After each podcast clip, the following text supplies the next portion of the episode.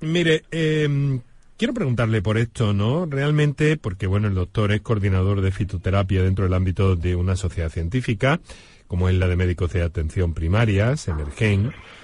Eh, realmente, doctor, em, ¿qué es la astenia primaveral? O, o casi, casi, ¿qué probablemente lo sabemos?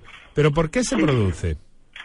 Bueno, eh, se produce por, estas épocas, mira, mm, el, concepto de astenia primaveral como patología no hay, ¿no? Sino que muchas veces eh, te llegan a la persona, a, perdón, a la consulta, pues pacientes que se sienten cansados, decaídos de ánimo, irritables, eh, eh, faltos de energía. Entonces, esa sintomatología ves que coincide con, con el cambio estacional, con la primavera, con, con, ese aumento de temperaturas, el aumento de luz, aumento de humedad y encima, mm, para postre, el cambio horario y entonces ya eso eh, genera una pequeña entidad clínica que se llama astenia primaveral. Es una es una alteración de la adaptación de nuestro reloj biológico interno a los cambios estacionales que se producen más deprisa de lo que nuestro eje hipotálamo hipofisario que, que, regula estas adaptaciones al medio ambiente, al, ya te digo, a, los cambios de temperatura, eh, a los cambios de luz, pues es capaz de hacer. Doctor, dígame una cosa. Eh, ¿Esto es un fenómeno eh, mundial, lo de la astenia primaveral, o es una cosa más de nuestras latitudes, más mediterráneo que otra cosa? Bueno, ocurre en todos los sitios, pero hay zonas que se ve, mm, eh, esos cambios se ven más bruscos y otros menos bruscos. Yo, por ejemplo, puedo hablar de la zona donde ejerzo, que es la, costa tropical, que es eh, prácticamente es una, es, es una zona con, una eterna primavera, ¿no? Porque no hay esos cambios bruscos de temperatura, no hay los cambios eh, bruscos tampoco con, respecto a intensidad lumínica y demás, eh, que sí se producen en otras latitudes. Por ejemplo, tenemos en, el, norte de Europa o en el norte de España, sin ir más lejos, que sí que... Hay cambios más ostensibles, ¿no? exactamente. Entonces ahí el cuerpo le cuesta más adaptarse porque normalmente estos cambios eh, pues suelen ser bruscos. ¿eh? En, el espacio de dos, tres semanas pues ya pasamos de invierno a primavera y, y, le cuesta a, nuestro organismo pues pues adaptarse a las nuevas condiciones. Sí. Eh, el cambio de horario, doctor, inevitablemente tengo que preocupar, que preguntarle, ¿no? Porque es eh, reciente y, y cada vez más contestado, por cierto, ¿no? Porque de alguna forma eh, perjudica esta astenia. Es decir, los españoles somos los que más tarde nos vamos a la cama y además quizá no en las mejores condiciones, ¿no? Porque cuando un italiano se va a dormir ya ha, cenado a una hora razonable, ha tenido un tiempo de asueto, a lo mejor ha, tenido una, eh, una buena reunión de amigos o con pareja, ha visto una película, ha dejado pasar un tiempo y definitivamente se va a la cama. Nosotros a veces eh, cenamos y estamos en la cama o, eh, o si no, mm, prolongamos un poco hasta que llegamos a, a dormir, ¿no? Y claro, pero luego hay que levantarse a una hora. Entonces esto a mí me da la sensación de que nos perjudica. ¿Cuál es su criterio? Sí, sí, yo, yo, estoy, yo voy por esa línea porque, claro, el, el, hecho de dormir una hora menos, de desplazar la hora de las comidas, del trabajo y del resto de actividades diarias, pues contribuye desde luego a esa desadaptación eh, temporal. Y aquí cenamos tardísimo y, claro, eh, cuando tú cenas, pues toda la sangre va al aparato digestivo pues para, todo el proceso digestivo, tanto para la descomposición de los alimentos como para la asimilación de esos alimentos. Y eso va en detrimento de un aporte sanguíneo al sistema nervioso central. Y cuando una persona duerme, por la noche tenemos más actividad que durante el día a nivel cerebral. Eso se ha visto en electroencefalogramas que se, electroencefalogramas que se hacen tanto de día y de noche, se ve que aumentan mucho los picos de actividad. Y esto, claro, ¿qué nos comporta? El aumento de actividad cerebral por la noche nos comporta eh, que, ese cerebro necesita nutrientes, como puede ser, básicamente es el oxígeno y la glucosa. Y si esa sangre está en el aparato digestivo, en vez de estar eh, haciendo ese aporte al sistema nervioso central por esa actividad que tenemos por la noche, pues vamos a tener un mal sueño, vamos a tener pesadillas, vamos a tener un mal descanso y entonces entramos en una rueda de que eh, evidentemente nos tenemos que levantar para trabajar, pero nos levantamos eh, aún habiendo dormido, no habiendo descansado, porque claro, el sueño es fundamental para el reposo tanto físico como psíquico. Claro. Entonces, si tú no has descansado ya entras al día siguiente cansado y ya eh, entras en esta rueda y sobre todo en, el cambio horario peor, porque ya te digo, eh, desplazamos las horas de comida, desplazamos las horas de descanso, nos quitamos una hora de descanso y, y, es eh, que en algunas personas, pues, una estrella primaveral que igual te cuesta dos o tres semanas, pues se transforma en dos, en un par de meses, en, en, adaptarse. Por esa circunstancia, precisamente, que tenemos y esas características tan especiales de, nosotros los mediterráneos, los españoles. Mm. Es cierto que, además últimamente esto está siendo cada vez más contestado por la población, porque curiosamente además es un fenómeno relativamente reciente, vamos, que estos horarios no tienen ni un siglo de, existencia y desde diversos colectivos, grupos, incluso, si no recuerdo mal, alguna sociedad científica se viene reivindicando un poco esa, esa acomodación al horario que teníamos a principios de, siglo.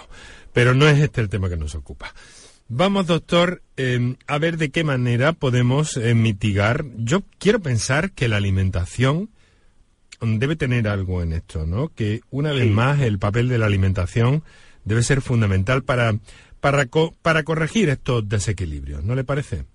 Sí, así es. La alimentación es básica, tanto es que tanto para prevenir como para, para tratar, como para mitigar porque, hombre, cuando hablamos de prevención es, muy difícil porque estos los cambios estacionales no van ligados a un calendario, sino que ocurren pues cuando tienen que ocurrir. Entonces, no puedes prevenir, dices, el 23 de marzo mm, es el cambio estacional, entonces me voy a portar bien dos semanas antes, ¿no? Con la alimentación, sino que te viene cuando te viene y, y si tú no estás eh, en las condiciones óptimas, entonces eh, vas, vas, a notar mucho más ese cambio y vas a tener, eh, te va a costar mucho más eh, adaptarte a, mm. las nuevas condiciones ambientales. Claro, ¿cómo se consigue esto? ¿Cómo se consigue prevenir? Pues llevando una dieta sana y un estilo de vida activo a lo largo de todo el año. todo el año. Y, tanto en prevención como en tratamiento, porque claro, una vez que ya se te mete y te pilla con el paso cambiado, es fundamental el tener unos horarios fijos, porque ya está cambiando los horarios con el cambio de horario que hemos comentado. Pues importantísimo el tener unos horarios fijos tanto de descanso como de alimentación. Y la alimentación, hacer una alimentación equilibrada, hacer una alimentación que sean cinco tomas al día. Así evitamos las hipoglucemias que podemos tener, que pueden agravar toda esta situación de desadaptación.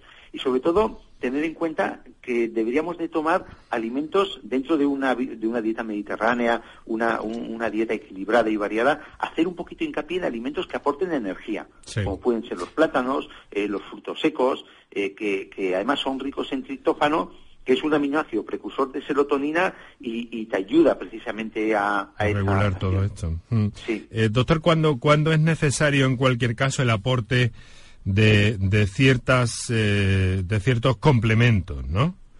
Ahora, ahora precisamente es el momento adecuado, los, momentos de cambio, eh, porque aunque estamos hablando de astenia primaveral, también hay una astenia otoñal.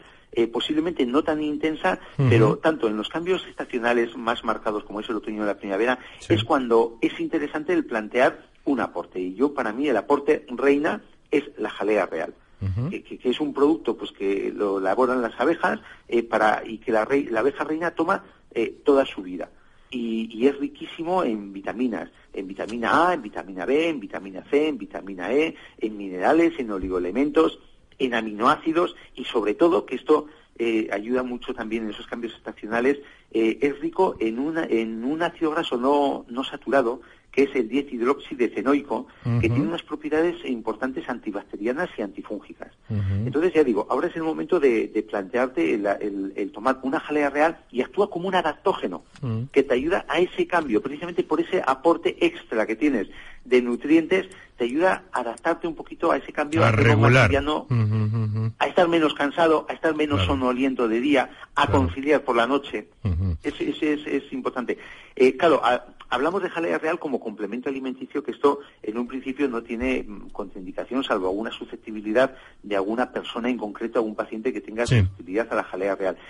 Se puede hablar de otros complementos, pero esos otros complementos siempre es conveniente comentarlo con, el médico o con un, eh, un actor sanitario, como puede ser un farmacéutico o un DUE, un ATS, como son los complejos minerales y, vitamínicos o las plantas eh, adaptógenas, como puede ser un ginseng, como puede ser una rodiola o, un ¿Por qué? Porque esto ya te puede dar algún problema más y puede interferir con alguna medicación que estés tomando, pero lo que sí eh, puedes tener el beneficio mm, de, adaptarte, de, darte ese plus extra de para ese cansancio, para, para esa somnolencia que tienes, es la jalea, la jalea real que puedes tomar con total, con total tranquilidad.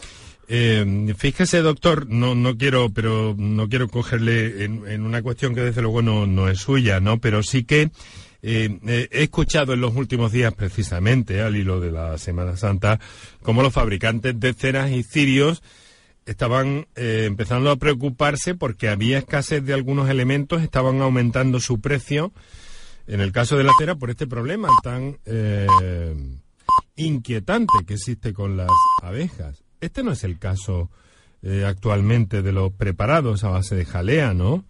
No, de momento, ¿Qué, qué referencias tiene usted de todo eso?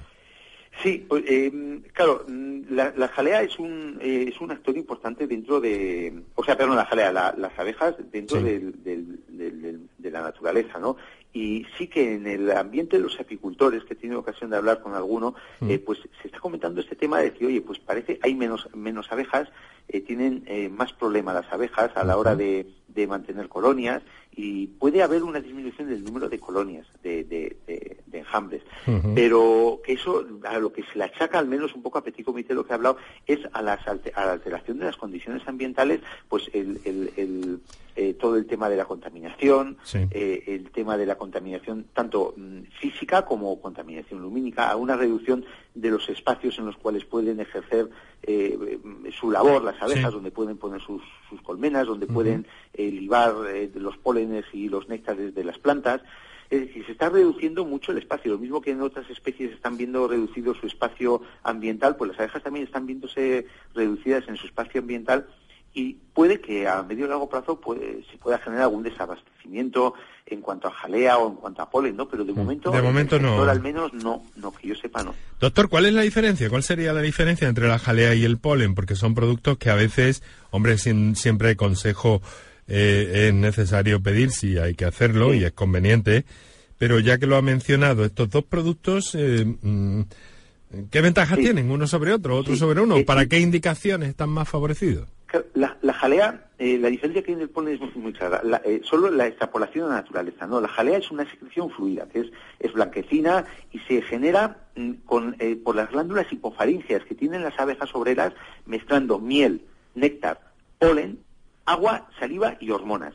Entonces es un alimento único que es capaz de que una abeja que normalmente tiene una vida media de 45 días eh, alimentándose exclusivamente de, jalea real, como lo hace la, abeja reina en, las culmenas, es capaz de vivir cinco años y, crece muchísimo más rápido. Y además eh, tiene capacidad reproductiva que el resto de las abejas no tienen, ¿no?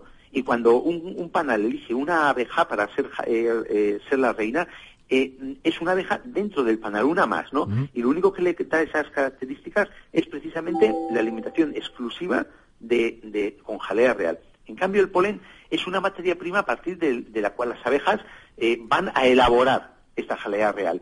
La jalea real tiene efectos reconstituyentes, aporta energía, tiene propiedades antisépticas y antibacterianas. En cambio, el polen eh, es muy rico en aminoácidos, tiene también algunas vitaminas, pero no tiene la potencia y la capacidad que tiene de reconstituir como la jalea real. Una jalea real, por eso, igual se aconseja tomar en temporadas, decir, oye, temporadas de cambios estacionales o temporadas en las que estés más bajo, temporadas en las que estés convaleciente. En cambio, el polen se puede tomar a lo largo de todo el año. se puede dar a los niños, se puede dar a los adultos como un pequeño reconstituyente, no tan intenso, pero que va a hacer un efecto más, por la, más que por la toma intensa durante un mes, por, la toma diaria durante un año. Muy bien, doctor, yo creo que está perfectamente claro todo. ¿eh? Hasta le hemos echado un repaso, porque yo sabía que, que probablemente tenía usted alguna idea de por dónde iban las cosas con los apicultores y demás.